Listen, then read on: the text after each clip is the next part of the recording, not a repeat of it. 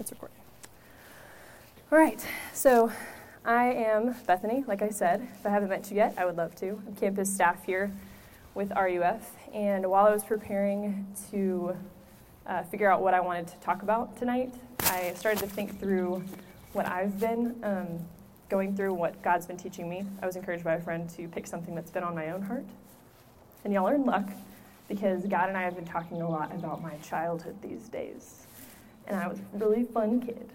So, if you didn't know, uh, and you probably wouldn't be surprised to hear that when I was a kid, I was running around catching snakes, skateboarding, uh, doing karate, playing tackle football with the boys down the street. Pretty sure, not proud to admit it, but pretty sure I uh, wore cargo shorts until like ninth grade, which is too late. that is way too late. Um, anyways, I was the epitome of a tomboy. Basically, I hated all things cute and girly, would gag at the thought. I was different. Um, and I felt different. I always felt weird or out of place. Uh, I didn't have a lot of friends. And to make matters worse, I have an older sister, and she would rub it in. And she would uh, make fun of me for being different. She put me down uh, when I would, whenever I would try and voice this to my mom, I would try to tell her, get retribution. Um, she didn't understand. She'd say that I was being dramatic, that I was being emotional. Um, so, needless to say, growing up, I did not feel that my voice was heard. Uh, I did not feel seen by my family. I didn't fit in. I was the black sheep, little kid, tomboy, weirdo. I felt lonely a lot of the time. Uh, in fact, I started to learn and internalize and believe that I am all alone. And because of this, I learned to become independent and tough, self sufficient. I don't care what anyone thinks of me, I don't need anybody but myself. Interestingly enough, this is something that our culture sees as a positive uh, and a strength. But in reality, at least for me, it's a shield, something formed from the pain of feeling all alone. So tonight we're talking about loneliness. To my senior girls, this is the first and the last time I talk to you from this place. Why did I choose to talk about this? Because college is naturally the least lonely environment you'll ever be in. You are about to enter a world where everyone is different than you, where your friends won't all live within a half mile, your peers won't be your age, they won't eat an ack they won't go to Whataburger at 2 p.m., 2 a.m., or 2 p.m., probably. Um, and they don't hang out in Sharp all the time. And I want you to be ready. It might get tough for a bit, but be encouraged that no hardship is wasted in the kingdom of heaven.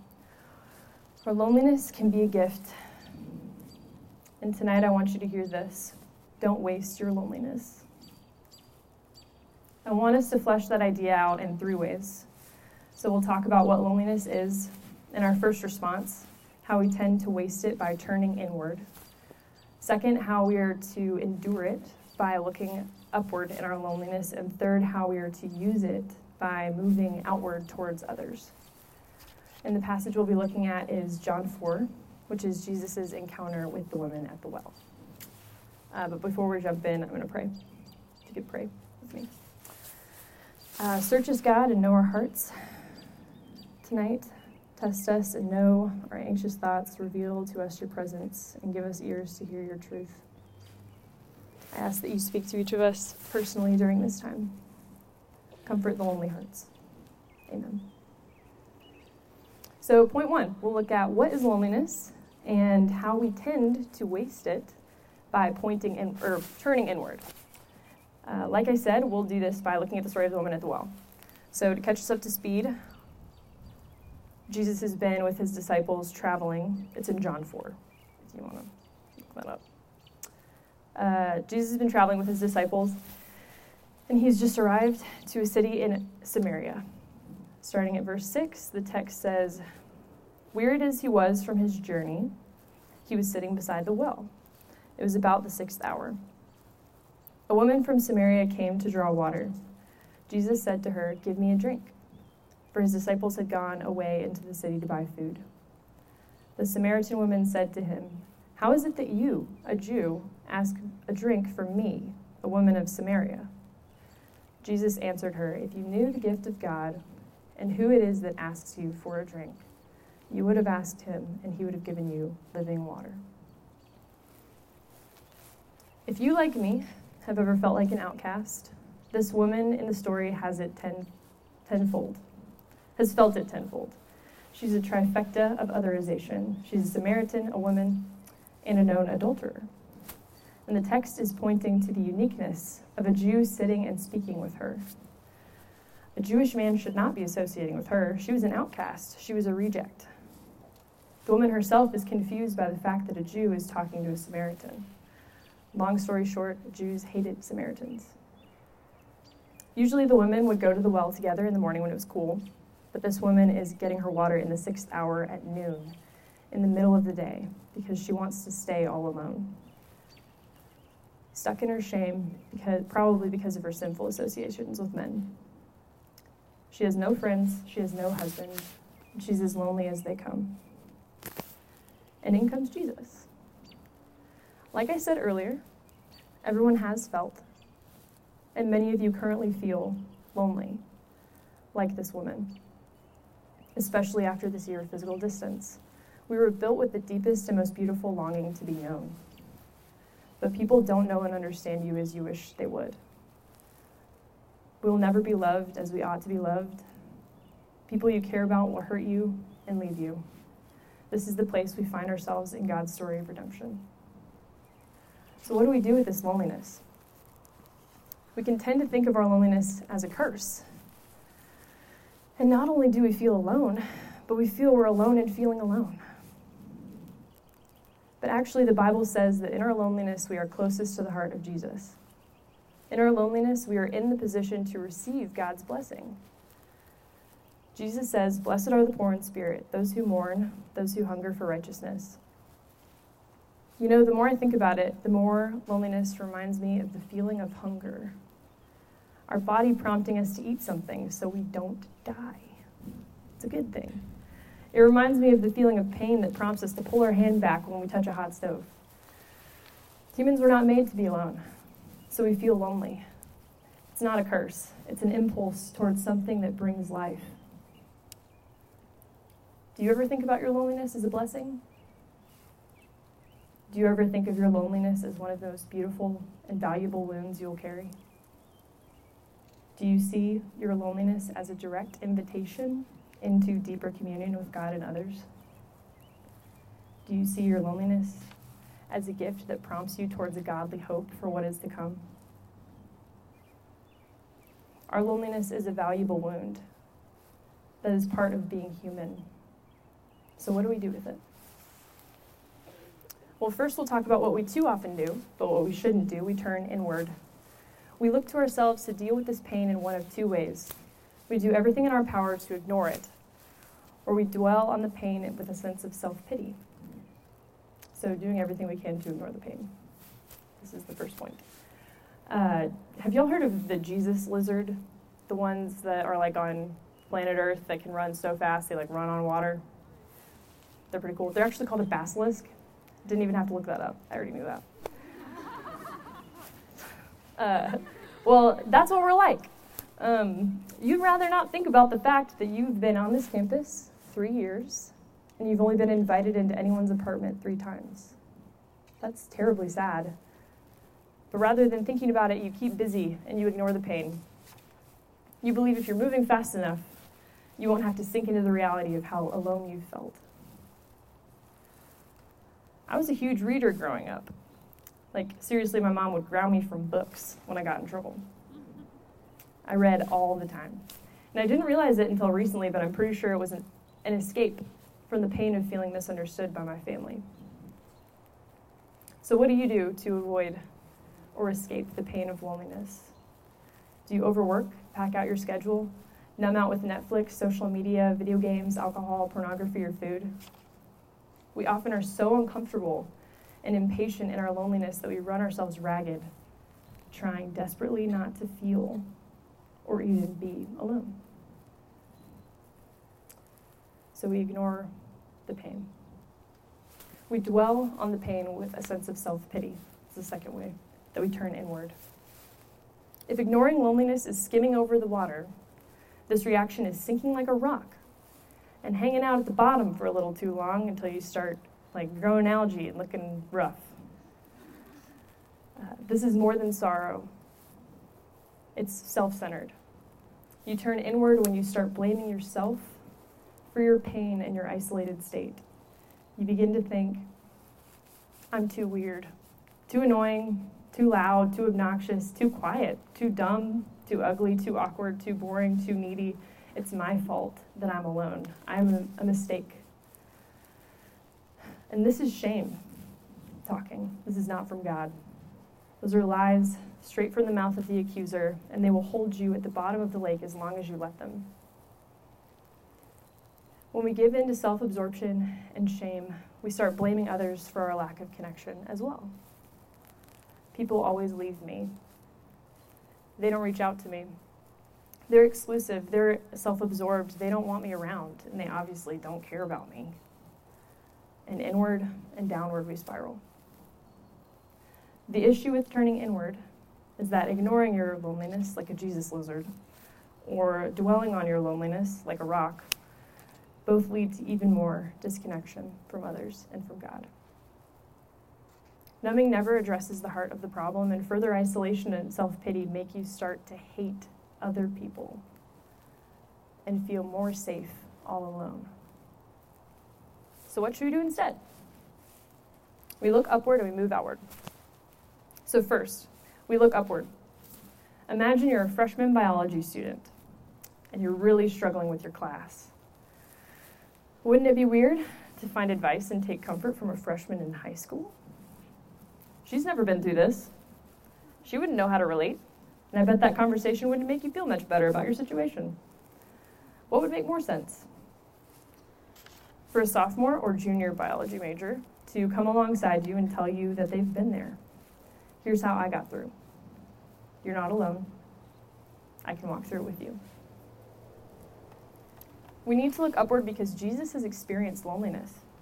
Hebrews 4:15 says that we do not have a high priest who is unable to empathize with our weaknesses, but we have one who has been tempted in every way just as we are. This means that when Jesus became a man, he experienced the same brokenness within human relationships that we do. And if you take a look at his life, you can tell he probably felt isolated and misunderstood quite a bit. One of his best friends betrayed him. The religious leaders were constantly trying to trap him in his words. His disciples didn't even understand what he was telling them 90% of the time. And ultimately, he was rejected and killed upon revealing who he truly was. So Jesus gets it, right? He's familiar with loneliness. Honestly, though, the illustration about the biology students is remarkably far off from the depth of what Jesus for, does for us when we look upward to him. I've heard it said that in this short life we will experience lowercase r rejections, referring to every rejection we experience in this life. Friend forgets to text you back, we get broken up with, we're misunderstood, we're betrayed, little r rejections. We will never have to experience true, deep, and complete uppercase R rejection. Rejection by God. The Bible promises over and over and over that God will never leave or forsake us, that He draws near to us, that He is our refuge, that His goodness and mercy will follow us all the days of our lives. So if you're a Christian, at least conceptually, you know that you're never really alone, right? God won't reject you. He won't ignore your prayers or forget about you. How do we know this? Because He can't. He can't reject you. Why? Jesus may have felt lonely throughout his lifetime, but do you understand what happened on the cross? This is a description from the Jesus Storybook Bible, which is really great if you haven't read it before. This is what happened on the cross. If you were really the Son of God, you could just climb down off that cross, they said. And of course, they were right. Jesus could have just climbed down. Actually, he could have said a word and made it all stop. Like when he healed that little girl, he stilled the storm, fed 5,000 people. But Jesus stayed. You see, they didn't understand. It wasn't the nails that kept Jesus there, it was love.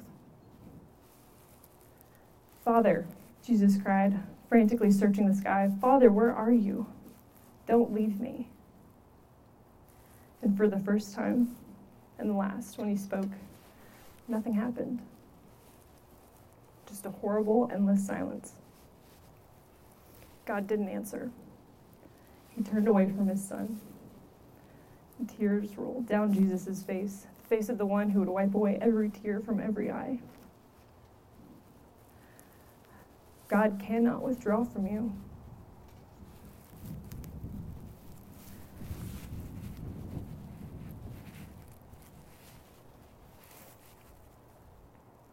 Jesus took on the complete and utter big R rejection of God on the cross, and we never will. He didn't just die for our sins, He experienced a type of loneliness we'll never understand. It would crush us.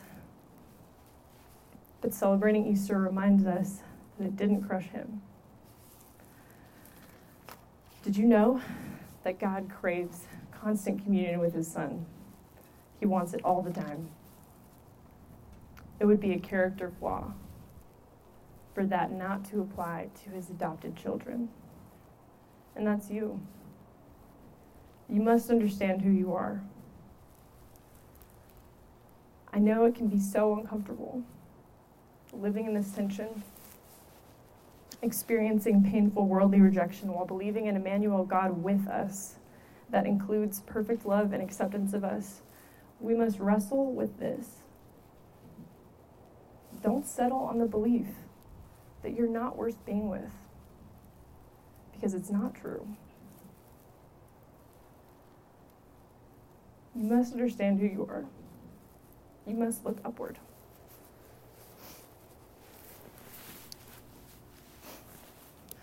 On a more practical note to looking upward. So, what do we do when we're resting in Jesus' finished work? But we still feel alone, distant from God, distant from others. How do we practically draw near to God? I know you've heard it a hundred times, and you'll hear it a hundred more because it's true. In our loneliness, we pray. We cry out to God. This God, He's here. He's here with you. He's there when you cry out. We also read the Word. We learn about the heart of this God. And third, we move outward into community which brings me to my third point. With our loneliness, with our loneliness, having looked upward, we move outward toward others in one of three ways. Firstly, reach out to people in your hard times. Be honest when you're not doing as awesome as you're making it seem. As you do, remember that the Holy Spirit dwells in God's people, y'all. And He often meets with us through them. Let me explain. Two weeks ago, I saw Jesus' face at East Village Bohemian Pizza. True story. Best pizza in Tulsa. Don't at me. I was having dinner with a new friend from my community group. We were talking, and I mustered up the courage to be vulnerable. Fighting back tears, I told her how lonely ministry has been this year and how tired and overwhelmed I've been feeling I stared at my pizza as I talked, probably because that admission felt really needy and really pathetic.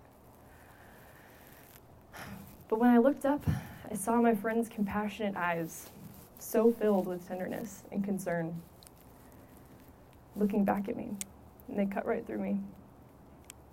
It's how I imagine Jesus looked at the Samaritan woman. Through my friend, Jesus said to me, I'm so sorry it's been hard. I'm here. How can I care for you? You've been downplaying or hiding your pain lately, I'd like to encourage you to tell someone how you're actually doing. In that conversation, allow yourself to see their compassionate response as an image of Jesus' face, seeing you and caring for you in that moment. Don't hear me say you should expect your friends to be Jesus for you or that God treats you like your friends do. All I'm saying is take care to notice the moments when a person shows up or sends you a kind text or sits next to you or sees you or gives you a call or loves you really well. Notice it and internalize it that Jesus was the one caring for you in that moment. It's also worth noting that the struggle you share may very well be reciprocated. And as Brene Brown says, the two most powerful words we can hear while we're in struggle are me too. The second way we move outward is that when we are deeply seen and cared for by Him, we go and tell others of the story of what He has done for us, like the woman at the well. Then, leaving her water jar, she went back to the town and to the people, said to the people, Come see a man who told me everything I ever did. Could this be the Messiah? Many of the Samaritans from the town believed in him because of this woman's testimony. And put this down. Uh, we go out and share where our loneliness ultimately brought us directly into the presence of the Savior. People will hear and come, and many will believe. The third way we move outward is that, like my friend at Bohemian Pizza, we are called to be like Jesus, moving toward others and caring for them, moving toward the outcasts and the weirdos, toward the socially awkward and the different people, toward the lonely to show them they're not alone. 2 Corinthians 1 says, The Father of compassion and God of all comfort comforts us in all our troubles, so that we can comfort those in any trouble with the comfort we ourselves have received from God. We can love others because we've been loved. We can comfort others because we have been comforted. We do all this in Jesus' name for his glory. To those of you out there who don't relate to this struggle and are like, what's she talking about? I'm not lonely. That's awesome. That's so great. But I would encourage you to take a look around and hear me when I say that so many people in this group are struggling with this. So, when you're making plans for Friday night, when you're rolling up to large group on Wednesday, or eating lunch in ACAC, just be aware of the lonely person, the different person who may be praying for an embodiment of God with them. I hope each of you come to experience the hunger pain of loneliness as a foretaste of the glory that's coming. An emptiness that will be filled, an invitation to draw near to the one who knows you and cannot leave you alone. I'm going to close with one of my very favorite quotes uh, from Henri Nouwen. He says, The more I think about loneliness, the more I think that the wound of loneliness is actually like the Grand Canyon a deep incision in the surface of our existence that has become an inexhaustible source of beauty and understanding. Therefore, I would like to voice loudly and clearly what might seem unpopular and maybe even disturbing. The Christian way of life does not take away our loneliness it protects us and cherishes it as a precious gift. All gifts are from the giver, whom we call Abba Father. Let's pray. God, we thank you for this bittersweet gift of loneliness and how it points to our true country, the place where we will be in perfect union with you and each other. Help us steward this gift well. Teach us to be patient in our pain and bring it to you so you can transform it to joy. Give these students the bravery to move toward others instead of turning inward when they feel isolated. And at the same time, give them your eyes of compassion and heart for the orphan, widow, the stranger. When they sit across from hurting people, I pray that they would embody your love in a life altering way. Thank you that we never have to experience life apart from you. You are our refuge and strength, worthy of all praise. In Jesus' name, amen. We need to clap for her.